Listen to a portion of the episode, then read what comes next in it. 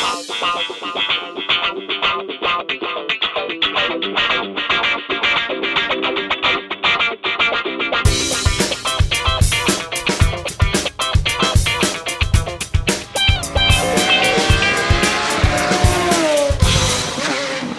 Bentornati su Motorcast, il podcast motoristico del network Easy Podcast. Sono passate due settimane dalla puntata precedente e noi puntuali ci rimettiamo dietro ai microfoni per parlarvi di cose col motore. Io sono Luca Zorzi. Io Matteo Arone. E io Alberto Zorzi. Questa puntata comincia grazie ad uno spunto che ci è arrivato via mail dal nostro amico Giorgio Vitali che ci vuole spingere ancora una volta a parlare di odio su questo, questo podcast. sì. Dopo, lamentele. Sì, dopo la puntata scorsa dove ce l'eravamo presa con chi ehm, ama tunizzare il proprio mezzo, passiamo tamarrare, invece... Esatto, tamarrare il proprio mezzo. Passiamo a che cosa, Alberto? Passiamo a parlare di SUV. Eh, in particolare Giorgio è partito mh, riferendosi al... Um, alla possibilità che sembra esserci per, di brand come Lamborghini e Bentley che arrivino a fare SUV. I prototipi della Bentley girano già. Lamborghini credo avesse presentato un concept eh, l'anno scorso, qualcosa del genere, per quanto non è ancora mh, confermata la produzione. E quindi lui chiedeva la nostra idea su queste cose, quindi sul SUV di case sportive e in generale sui SUV, quindi anche SUV normali. Quindi lui parlava de- anche della sicurezza. Che tanta gente compra il SUV mh, mm, per una sua idea che gli dà appunto un'idea di sicurezza al SUV, però appunto Giorgio diceva che secondo lui comunque è una sicurezza che è solo eh, per chi sta dentro questo SUV, che anzi peggiora la sicurezza per gli altri utenti della strada. Mm, lui citava ciclisti, pedoni, ma anche altre macchine di dimensioni inferiori. Voi cosa ne pensate? Io direi di, di, analizzare un po' anche proprio il nome in sé, cioè SUV che è Sport Utility Vehicle, che per me non è né sport né utility ed è giusto, Beh, giusto un veicolo. Beh, vi, quello... veicolo ancora, quello sì, dai. perché io non, non, vedo niente di sportivo, cioè anche le versioni sportive, quelle che dovrebbero essere sportive di questi, di questi mezzi, non lo sono per niente. Cioè hanno solamente un sacco di cavalli, una coppia esagerata perché la maggior parte sono tutti diesel, ma mh, di sportivo veramente non c'è nulla perché una volta che si va ad affrontare ad esempio anche cioè magari sul dritto d'accelerazione ti senti tirare le budella eh, però appena c'è una curva il, fattore balena balenottera sì, si sei, fa sei sentire in barca ti, sì. ti rolli leggermente di lato. Leggermente cioè, leggermente o in alternativa non rolli, ma con delle sospensioni che ti fanno. Ti spaccano uh, la schiena. Sì, ti fanno rimpiangere il fatto di essere vivo, diciamo. Ma secondo eh, me, anche per quanto possa, possano essere dure, non faranno mai miracoli. Cioè, no, mh. Mm. però in compenso riescono a rendere molto scomodo la, il muoversi di tutti i giorni sulle nostre strade con le buche e cose di questo genere. Sì, sì, che peraltro eh, mh, portano a zero quel livello già basso di qualità fuoristradistiche di questi mezzi che appunto eh, esteticamente sono grandi, grossi, anche alti da terra spesso, ma in realtà come eh, appunto mh, doti fuoristradistiche sono imbarazzanti, cioè mh, niente di più che una Audi A6 o road o una serie 5 4x4, insomma. Forse non, la Range Rover è l'unica che un po'... La Range si... Rover sì sì, la Range Rover sì, ma al di là di quella mm, ci sono le classiche prove. Top Gear sempre per tornare sul nostro discorso preferito eh, che provava l'X3 in un fuoristrada veramente cioè, banalissimo, niente di particolare e subito Ma bastava una micro salitina sul, sull'erba bagnata e la ah, macchina sì. ferma, immobile. Cioè, il bello è che molti hanno anche un tastino con scritto tipo 4x4 fuori strada che penso sia inutile, però... Non, Accende so. la luce sul cruscotto. sì. Sì è, sì, è tipo la drift mode per farsi sentire figli della nuova Ford Focus RS. No, esiste, no, aspetta, questa me la devi dire perché non la so. C'è una drift mode? Sì, eh, devo ancora capire di preciso cosa faccia. Mi sembra di aver capito che è una modalità un po' più mh, permissiva, diciamo, dei controlli di stabilità, che non è disattivato eh, c'è però è un po' più permissivo appunto ti lascia un po' di scodamento prima di intervenire e dovremmo approfondire questo, questo ti discorso. fa muovere il sedile ti fa sembrare che fai un drift sì sì sì ha un motorino sedile. laterale nel sedile sì. ti gira anche un po' di traverso per farti sentire un po' eh, sliding no, e, e, poi c'è oltre al fatto de, dello sport Mi, mi spiegate dove sono uh, utili questi? Vedi la strada dall'alto, so che è una cosa che molte persone apprezzano e um, magari non so, per chi ha problemi di schiena sono meglio perché stai seduto un po' più disteso, forse, non lo sì, so. tipo un po' più su sulla sedia e un po' meno con i piedi in avanti, diciamo, che rispetto a una macchina normale. E invece vi dico, ma la maggior parte delle persone che adesso stanno comprando, comunque guidano queste macchine, sono, io lo vedo, mh, sono sì. donne, almeno quello che vedo io ultimamente. E le donne ma, non hanno problemi di schiena. No, ma perché? Non quello, è che, è, ad esempio, in città eh, parcheggiare una macchina stai, stai per fare riferimenti sessisti alla tua frase precedente? no, no, perché non è per la donna in generale, era perché è in più per le donne, cioè nel senso è, è statisticamente provato che le donne fanno più fatica a, prov- a parcheggiare. La metti in modo gentile. Cioè, le donne che... e io. E, e io. no, cioè nel senso, a, a, prescindere dal fatto delle donne, è più, è più difficile parcheggiare un mezzo così grande. Cioè, Basta che lo parcheggi sopra le altre. Basta eh, cioè... prendere una bella Marauder. Basta portare all'estremo la categoria e poi è facile. E poi, soprattutto, perché le persone stanno comprando questi? Perché ci sono un sacco di SUV in giro? Cioè, io non. Perché fa figo, secondo me. Cioè, una parte eh, della ragione potrebbe essere questa. Um, Ma io credo la principale, perché la, il fattore sì. sicurezza tu non lo consideri, eh, cioè magari è un, è un qualcosa in più, ma non è un fattore principale che ti fa dire io compro un SUV perché è sicuro. Cioè mi viene in mente, eh, non so, le Volvo eh, sono sempre state le prime ad adottare sistemi di sicurezza particolari, nuovi, così, no? Chi compra le Volvo proprio è un fattore, cioè meno, generalmente è un fattore la sicurezza. Io compro la Volvo perché è la più sicura. Cioè, un SUV. Sì, no, sinceramente SUV non ho mai compri. sentito una persona che dicesse appunto io l'ho comprato perché è una macchina sicura. Cioè, boh, al limite mi dà sicurezza, nel senso che è una cosa grande, non so, perché gli altri hanno paura di te e allora stanno alla larga, ma cioè, mi sembra più un fattore psicologico, insomma. E comunque Infatti, sì, eh, cioè, mh, diciamo che dà un certo appeal, non so, la macchina grande. Anche se magari poi alla fine è una giapponese, cioè non è il SUV BMW o Mercedes, insomma, però la macchina grande, non so, dà un'idea di ricchezza, non so.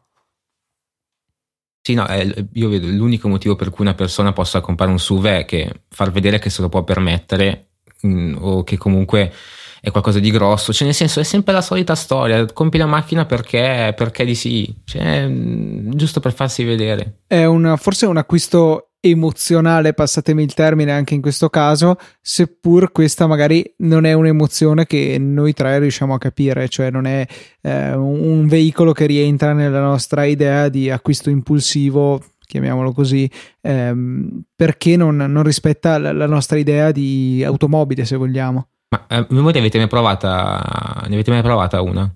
Uh, la Tiguan, l'unica che ho provato.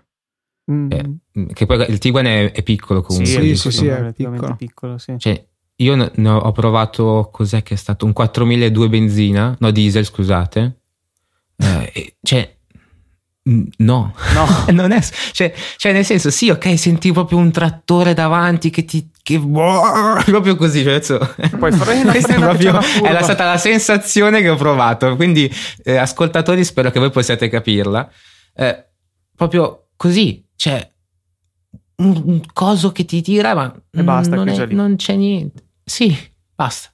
Ma Finita lì. A parte che poi comunque come costi di gestione, eh, anche solo benzina, cioè mh, mm, immagino che com- come consumi siano nettamente eh, peggiori di una macchina con un motore equivalente tra peso lo, lo stesso motore, stes- esatto, lo stesso motore uguale identico peggiorerà i suoi consumi. Non c'è niente da fare. Peso, aerodinamica non possono permettergli di raggiungere la stessa efficienza. Cioè, anzi, no, sì, in un caso sì, al minimo al semaforo, in quel caso sì. è uguale. Mm. Però eh, comunque avete speso di più per la macchina, presumibilmente.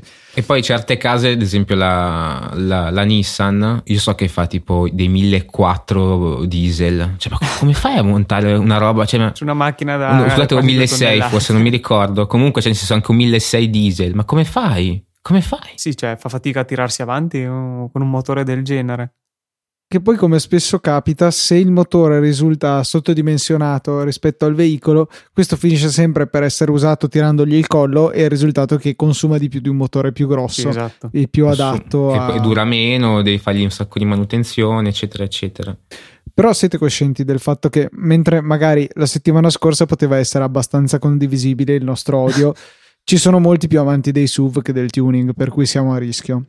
Eh sì, sì, infatti potrebbe essere interessante sentire quello che dicono perché noi siamo, per adesso siamo, abbiamo sempre la stessa opinione, quindi anche non è interessante sentirci... Sentirci inveire contro l'argomento di turno. Sì.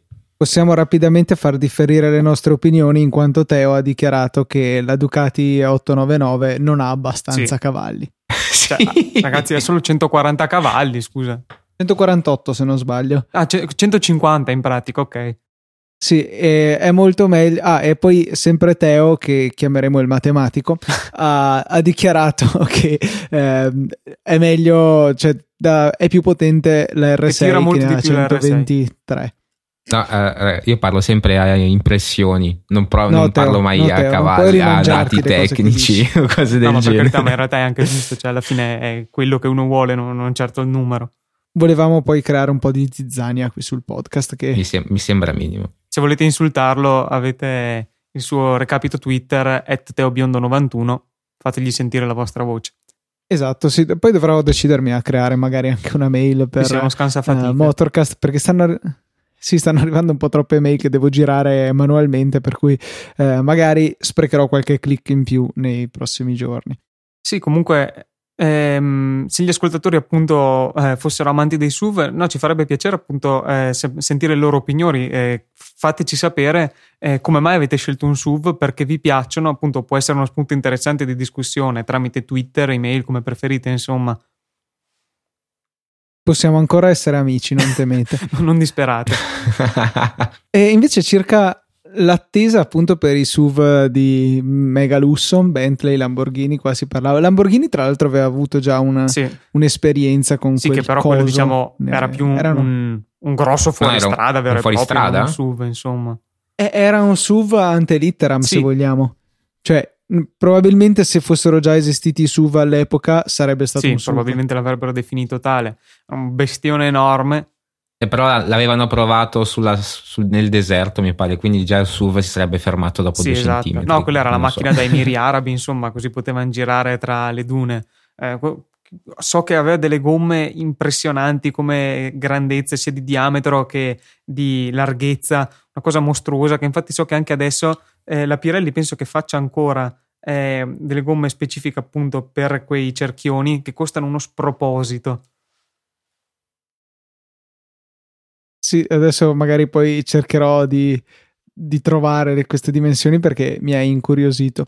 Delle eh, dimensioni della, delle ruote non ce l'ho, so solamente il, il peso della macchina che è 2600 kg vuota. Sì, avrà tipo 200 litri di serbatoio, immagino, perché una macchina del genere con su cosa avrà un 6000 V12.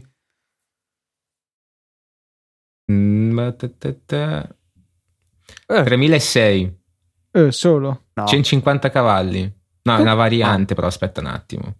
Poi c'è anche un ah, V12 ecco, 7 ecco. litri, ok. Torniamo alle cose serie. Già più adatta, sì. Uh, eh, 2600 kg dall'86 al 93 ecco, mi chiedevo quando l'avevano prodotta no uh, è anche corta comunque per gli standard di oggi perché è lunga 4,90 m sì, lunga come una serie 5 più o meno sì cioè io mi aspettavo un 5,40 m una roba del genere invece Invece no, no. comunque... Comunque stando a Wikipedia inglese in realtà pesava di più 2007. Yeah, yeah. E, e, ne hanno anche prodotti di più secondo più Wikipedia generoso. inglese, per cui qua c'è un... Sì, sì, sì, sì. No, comunque eh, la mia idea sui SUV di questi marchi è che ovviamente sono semplicemente prodotti del marketing, perché evi- beh, per quanto Bentley forse un po' di più, ma per Lamborghini un SUV, che in questo caso sarebbe un SUV pure semplice, non certo un fuoristrada, perché quello alla fine era un fuoristrada più o meno serio, con capacità fuoristradistiche più o meno serie. In questo caso adesso per Lamborghini sarebbe una pure semplice mossa di marketing per fare un po' di eh, numeri di vendite, insomma, non certo nel DNA Lamborghini c'è il fare fuoristrada o SUV, ecco. Bentley Magari è per le questioni dell'inquinamento che hanno voluto avere un modello tipo questo SUV che gli abbassi la media. Direi eh. proprio di no. Adesso rifanno i trattori, poi posto. E potrebbero entrare in gamma anche quelli.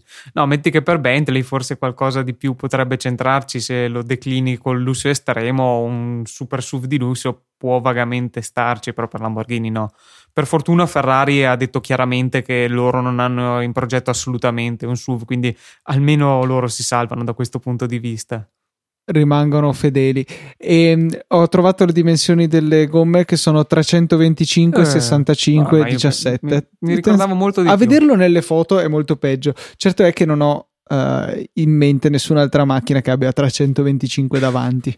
Eh, davanti sì, è tantino. No, perché dietro hanno anche 340 le Lamborghini moderne, però davanti 320. Mm-mm. Um, l'abbiamo citato e non c'è nella nostra scaletta, ma volevo chiedervi cosa ne pensate di quello che sta succedendo a Top Gear. Eh, Alberto, non so se vuoi fare prima un breve riepilogo della sì, situazione. Sì, sostanzialmente eh, l'ultima puntata di Top Gear, quella che penso fosse prevista per questa domenica passata, giusto? Sì. Eh, non è andata in onda perché eh, Jeremy Clarkson, diciamo il mh, mm, conduttore principale del programma, quello più conosciuto. Quello stato... con la mia faccia nella prima copertina di Motorcast, diciamo. esatto, esatto. Eh, è stato sospeso dalla BBC. Eh, inizialmente non si capiva di preciso per cosa, era stato citato un evento di razzismo che peraltro era già stato ammonito varie volte eh, dalla BBC, era stato messo sull'attenti. E, è trapelato che sembra che eh, durante le riprese di una puntata eh, arrabbiato perché al ritorno dal pub, quando sono tornati in albergo, non c'era un pasto caldo, che abbia tirato un pugno a uno dei suoi produttori dandogli del lazy Irish, del pigro irlandese.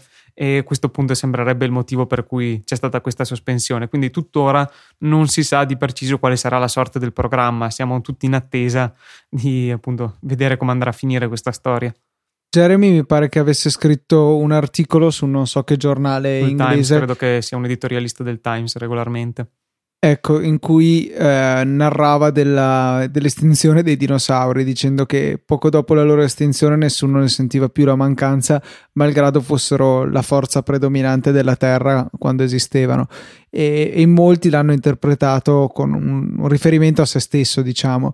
E questo mi, mi rende triste perché le, la prospettiva di un Top Gear futuro senza Jeremy, onestamente, mi, No, mi rattrista tanto. Non esiste. Top, cioè, Top Gear è lui. Lo dicono, tu, tutti lo pensano, ma non, non, so come possa esserci un, un, Top Gear senza lui. Ma in realtà penso che davvero no, non ci possa essere perché ho letto che eh, Richard e James si sono rifiutati di girare un episodio in sua assenza, non so se temporaneamente o è già una cosa definitiva, comunque un episodio che doveva essere registrato senza Jeremy, gli altri due si sono rifiutati di girarlo, loro stessi. Beh, vedremo tutti quanti Top Gear uh, francese, buona. Madonna. Mamma mia. Eh, no, è che alla fine è veramente il, il, suo carattere si poteva intuire che non era dei migliori, cioè pur per quanto ecco, nel, nel programma sia magari un po' calcato in certi aspetti e ah, invece magari si tenga indietro in, nelle sue uh, nei suoi caratteri più controversi, comunque si poteva intuire che era un po' una testa calda, ma secondo me comunque cioè, sarebbe folle per la BBC uccidere la gallina dalle uova d'oro, perché se non sbaglio Top Gear è il programma più visto al mondo in assoluto. E e cioè, d'accordo, è stata una cosa scorrettissima, ha sbagliato. Razzismo o no, non importa, comunque tirato un pugno a una persona, questo è sbagliato e deve essere punito per questo. Ma punitelo dal punto di vista economico, cioè credo che comunque abbia più soldi di quanti ne possa spendere. Eh, perché privare la BBC dei possibili introiti delle fu- stagioni future di Top Gear e noi della possibilità di vederlo, perché alla fine siamo tutti qui a parlarne, noi tre, ma molti altri credo che la pensino come noi. Ehm, Top Gear non può essere lo stesso senza Jeremy. No, quello sicuramente, però non penso ci siano state neanche delle scuse pubbliche da parte sua. Insomma, adesso eh, faccio l'avvocato del diavolo per la BBC. Mm, almeno avesse fatto un comunicato di scuse ufficiale in cui dava la sua versione, no, niente. Anche silenzio. se in realtà non è, cioè, non è neppure noto pubblicamente il fatto, sono tutti sentito dire, gente che ha visto, che ha parlato, però non ha né la BBC né il, uh, il produttore in questione, se non sbaglio, e né tantomeno Jeremy, reso pubblico cosa sia veramente successo. Almeno nessuno ha presentato la sua versione dei fatti. Comunque, secondo me, hanno fatto questa cosa perché bisognava farla. Evidentemente, come dicevi tu, eh, essendo una testa calda, forse ultimamente aveva un po' esagerato, non solo in questo episodio, magari anche in tanti altri mi sembra in qualche, nell'ultimo speciale aveva fatto qualcos'altro, non mi, non me lo ricordo perché non l'ho visto quello C'era speciale. C'era quella storia delle targhe, se non sbaglio. Sì, là erano in Argentina a fare uno speciale e um, c'era una delle targhe delle macchine che a, a, detta loro era per caso e io onestamente tendo a crederli. Eh, poteva forse ricordare a qualche argentino della guerra delle Falkland che sì perché era tipo FKL e poi un numero che era la data credo della guerra delle Falkland sì però c'è boh nel senso ok è, è un po' sospetta come coincidenza ma boh, mi è sembrata una reazione eccessiva quella della popolazione che veramente assaltava i convogli distruggeva tutto boh quel, quello non, cioè non, mi sento di giudicare, noi non essendo argentini non, non conosciamo il sì, sentimento popolare per questi avvenimenti. Comunque, insomma, cioè, ecco. se fosse fai che era un'idea di Jeremy e gli, piace, gli pareva lo scherzo del secolo, vuoi dirmi che nessuno dei produttori è intervenuto a riguardo? Cioè, nessuno gli ha detto guarda, mi sembra un po' rischiosa come La mossa. Strunzata. Eh, esatto, cioè... Sì, no, quello è vero ha sicuramente qualcuno sopra di lui nella produzione del programma, eh, cosa che è comprovata dal fatto che c'è qualcuno che l'ha sospeso. Per cui, boh, ripeto, a me sembra un, una mossa folle da parte della BBC interrompere il programma. No, ma era una cosa da fare, ma mh, appena fanno aspettare un, po', un pochino e dopo lo fanno ritornare. Cioè, per, sì, per me sì, perché veramente Mm, veramente è il programma più visto, come dite voi, e quanti soldi perde così la BBC? C'è un, tantissimi, perché c'è, c'è un, tutto un mondo dietro. Poi ci sono un sacco, ad esempio, tutti gli speciali che vengono venduti anche successivamente in DVD o anche visti o online. I tour che fanno. Genere ma anche proprio l'immagine, cioè proprio l'immagine della BBC, cioè nel senso io amante di Top Gear, eh, magari qualche altro programma che facevano sulla BBC dico, eh, ma guarda questi qua, non mi fanno più vedere Top Gear, magari vedo anche il programma che prima vedevo sì e no. Sì, sì, sì. sì. Cioè, eh, si, si, si fanno solo del male in questo modo. Top Gear poi è anche, cioè, è anche gli spettacoli che fanno in giro. C'era stato a Torino, se non sbaglio, quest'estate, sì. Top Gear Live li chiamano, sì. eh, dove appunto eh, Jeremy, James e Richard fanno uno spettacolo eh, in, in, carne e ossa, diciamo, non in studio. E, e questi immaginano che eh, fossero una buona fonte di reddito, insomma, i biglietti non erano certo economici e fanno sempre il tutto esaurito. Basta vedere cosa succede ogni volta che eh, si sa che saranno in qualche città per delle riprese. Ho, ho presente quello che avevo vissuto in prima persona eh, un paio d'anni fa a Verona, eh, che in estate a, c'era tutta Piazza Bra strapiena di gente che voleva vederli. Assolutamente non ci si muoveva. Cioè, non so quante migliaia o decine di migliaia di persone c'erano, ma eh, questi si sono mobilitati così per andare a vederli. E buona per un parte programma di... inglese. Esatto, cioè nel senso, boh, non so, eh, a che altro livello di popolarità si può arrivare? Non, non, non credo tanto oltre. E, e, tagliare le gambe, tagliarsi le gambe in questo modo mi sembra esagerato. Lui deve sicuramente scusarsi pubblicamente se questo è veramente quello che è successo, però non, cioè io non posso crederci che la BBC lasci perdere la gallina dalle uova d'oro perché secondo me Top Gear è veramente questo.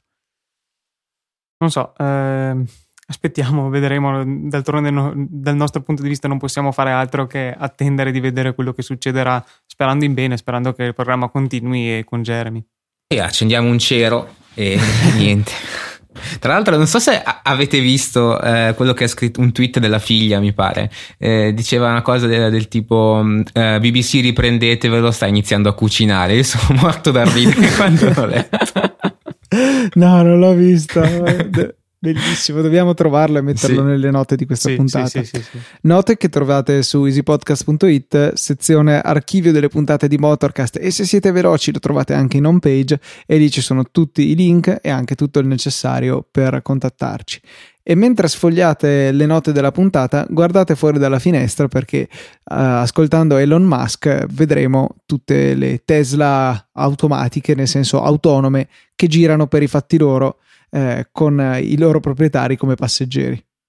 Sì, in una conferenza stampa del, di, di, questa settimana il boss di Tesla appunto ha detto la sua riguardo all'argomento delle eh, macchine a guida autonoma, non so come se sia stato coniato un termine ufficiale per definirlo, comunque le macchine che si guidano da sole sostanzialmente, in cui lui dichiara che in Tesla sono a sua detta molto vicini al risultato di eh, appunto produrre macchine self-driving ehm, affidabili eh, lui diceva questione di mesi addirittura. E, mh, poi diceva che ci vorranno diversi anni ovviamente perché le leggi si adeguino, perché ovviamente il processo legale per, legge, per rendere legali e regolamentare una cosa del genere sarà lunghetto. No, in Italia, l'Italia si... sarà uno dei primi paesi che farà queste cose sicuramente. Sì, sì, sì attorno al 2150 avremo delle leggi innovative a riguardo. Beh, ma guardate che cioè, eh, scherzi a parte, è veramente difficile eh, poter legiferare su questi argomenti. Banalmente, eh, una Tesla a guida automatica, mentre sta guidando autom- autonomamente in giro, si scontra con un'altra auto. Eh, di chi è la colpa? Di chi è la colpa? È colpa della Tesla che ha progettato la macchina? Cioè, fa- facciamo che, ecco, per semplificare, è chiaro che può essere l'altra macchina che si è lanciata a uno stop e ha centrato la Tesla. Mettiamo in cui la dinamica dell'incidente è tale per cui è chiaramente colpa della Tesla chi è che si deve assumere le responsabilità? Chi è che deve pagare? Il proprietario che era seduto dietro a leggersi il giornale? Oppure la Tesla? Oppure chi assicura eh, la Tesla che gli farà pagare un sacco al proprietario si prende la responsabilità? Cioè non è banale. Ma infatti io da, da questa tua domanda io ho, ho pensato, ma mh, mm, secondo voi è possibile far coesistere questi due mondi? Perché io non, non riesco a, pensarlo, a pensarlo insieme, proprio anche per, per, questo motivo che hai detto tu. Cioè, mh, secondo me o si, si, saranno macchine autoguidate oppure no, perché il fattore umano è troppo impreciso, instabile, ci sono un sacco di, di cose che succedono così di botto, mentre una macchina dice io devo andare da un punto A a un punto B, la strada è questa, i, i semafori sono qua eh, e basta. Cioè sì, ok, magari sono i sensori di prossimità, se passa un bambino e cose, e cose del genere, però può succedere di tutto. Um, come hai detto tu, se per caso c'è qualche malfunzionamento, così la macchina fa un incidente, la, la colpa è di Bo e finisce lì. È di Bo. È di Bo. Eh, io credo che, mh, almeno da quello che avevo letto, faceva riferimento al fatto che comunque il guidatore debba, tra virgolette, prestare attenzione. Poi cosa voglia dire questo prestare attenzione nei fatti, è, anche questo è da vedere appunto da, da, stabilire perché vuol dire che devo stare con le mani sul volante, vuol dire che devo tenere d'occhio la strada, essere pronto sul pedale del freno, ma allora a questo punto che senso avrebbe che guida da sola se in realtà io comunque devo guardare la strada?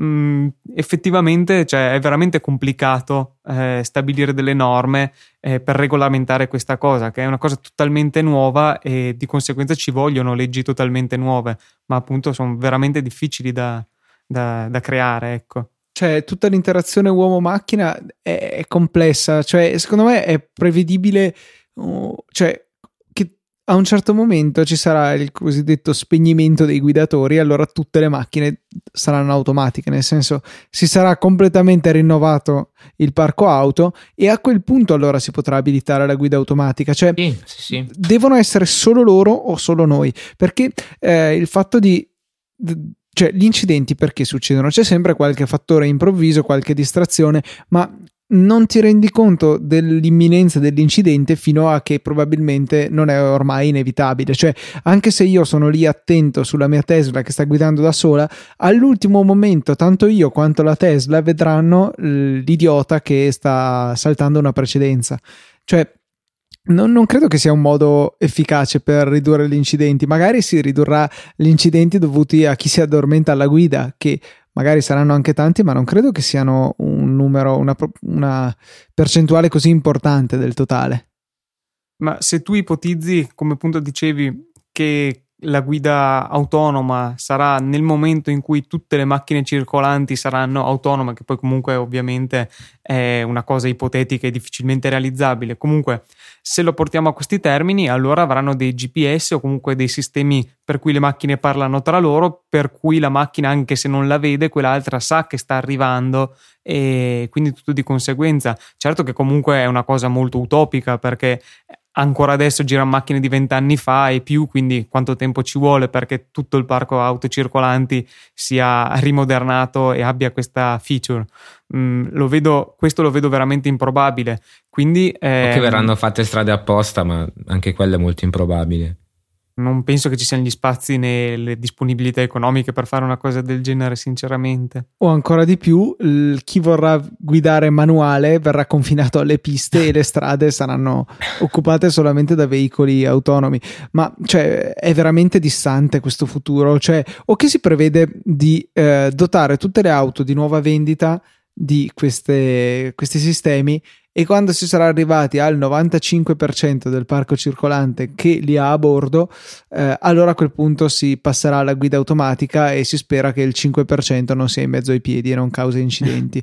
Eh, Ma voi ve la vedete una Fiat che mette un qualcosa di elettronico all'interno della macchina? Io non ci salgo, ma a parte quello, eh, cioè che costo sarebbe per tutta l'industria dotare di un sistema di guida autonoma. Poi magari diventerà come l'ABS che sì, all'inizio costava, ma adesso è obbligatorio su tutte le macchine non credo che sia poi così influente sul prezzo finale perché con la diffusione il costo della tecnologia è calato.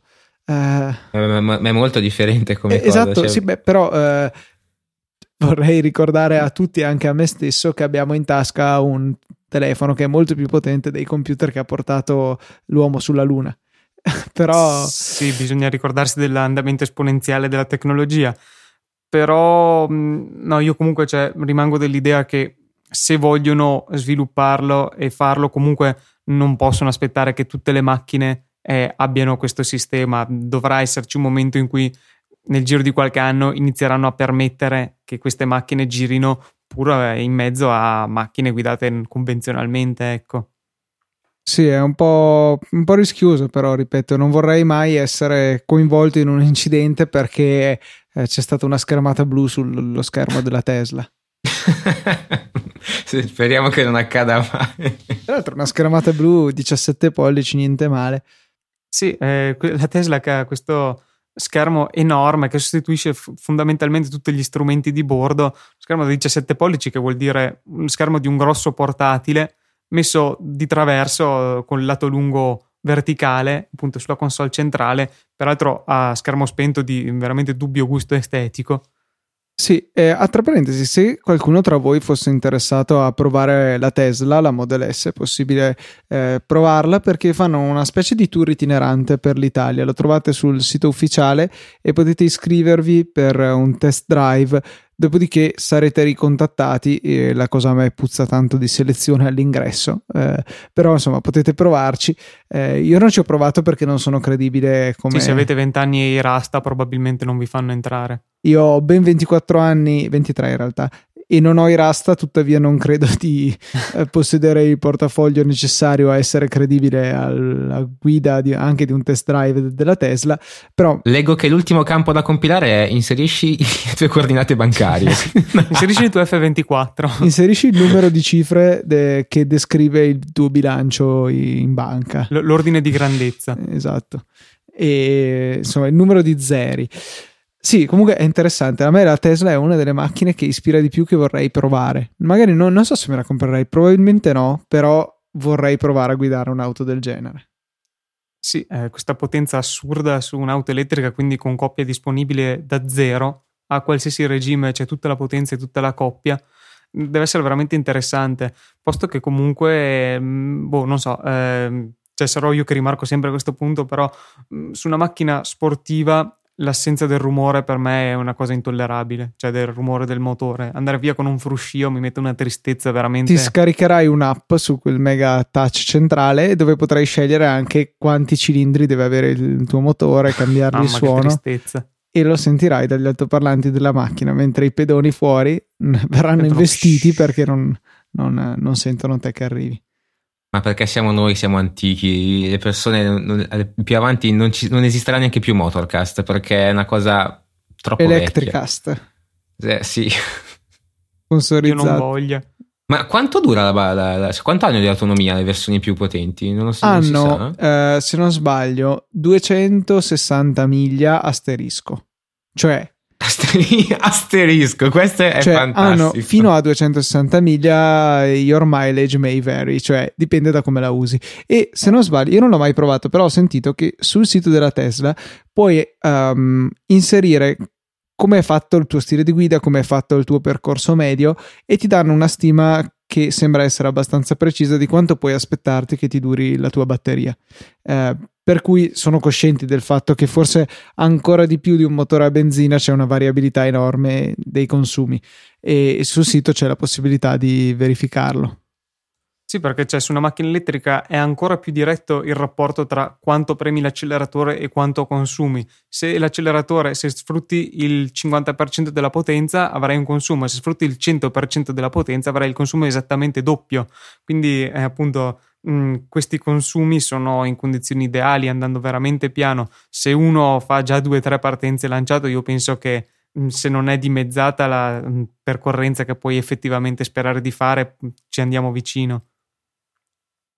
Scusa Luca, cos'è che avevi detto di autonomia? Eh, 300 e qualcosa chilometri, sono 260 miglia mi pare che... Cioè, io qua leggo sulla Model S 500, fino a 502 km di autonomia. Eh sì, allora forse mi ricordavo bassa ma... questa stima, ma in discesa probabilmente sì. Sì. C'è scritto... Boh, non, non, c'è neanche un asterisco, non so neanche ne, dove, neanche dove guardare. No, no, c'è scritto N, tra parentesi NEDC, che non so cosa voglia dire. Non escludiamo catastrofi. De- delle catastrofi. no, credo che peraltro in quella conferenza stampa di cui parlavamo prima abbiano anche annunciato un aggiornamento software perché sì, le Tesla come i telefoni si aggiornano, OTA peraltro, ehm, in cui appunto c'erano dei miglioramenti nell'efficienza, nuove tecnologie per il navigatore che tiene conto dei punti di ricarica e quindi ti dice dove andare, dove puoi, dove no, insomma menate del genere, ecco.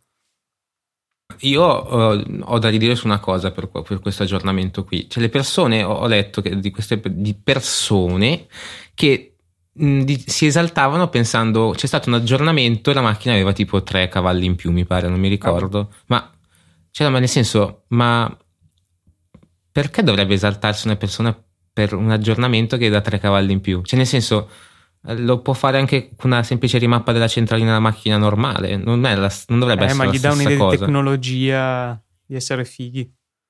Cioè, perché non penso che gli abbiano montato, cioè i cavalli che ha quel motore sono i cavalli che riesce a tirare massimo di quel motore lì.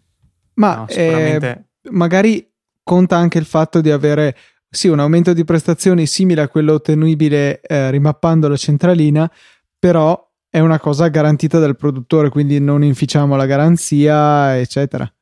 È tutto ufficiale. No, per, per, il resto, per i consumi, eh, così c'è, sì, c'è, c'è, da pensarci, c'è da, da, da, da, sicuramente dare le lodi a, a Tesla perché cioè, mi, mi, fa veramente un po' strano questa cosa che tu da, questi qua da casa loro ti mandano un file e tu hai la macchina che migliora così di punto, di punto in bianco perché è proprio questo mischiarsi di tecnologia nuova con una tecnologia vecchia che è un veicolo a quattro ruote. Cioè, è proprio. È, è, fa molto strano. Cioè, non, penso non... che a questo dovremmo abituarci eh, sempre più anche da altre case, tutto sommato. Adesso Tesla sta facendo da pioniera in questo campo, ma penso che un po' la direzione sarà quella un po' per tutti. No, no, io comprerò le macchine a benzina, tipo macchina a due tempi, andrò in giro fino a quando... prenderti la famosa sub a due tempi, che credo fosse o l'ultimo. la Trabant. Sì, può essere, forse la Trabant. Sì, sì, è a due tempi. A Berlino sono montato su una sul museo. Eh, della DDR e effettivamente è un 660 a due tempi. No, che fosse cavalli. due tempi non avevo dubbi, però non so se è stata l'ultima che è stata in circolazione o se la ah, sub sì. è addirittura... Così prendevo l'ultima, no, quella più aggiornata, scusa. sì. Li aggiornavi via software il carburatore sì. Cioè, in realtà era un meccanico che ti mandava per sms, il, anzi con un telegramma, il, il settaggio migliore dei getti del carburatore. Per questo giorno.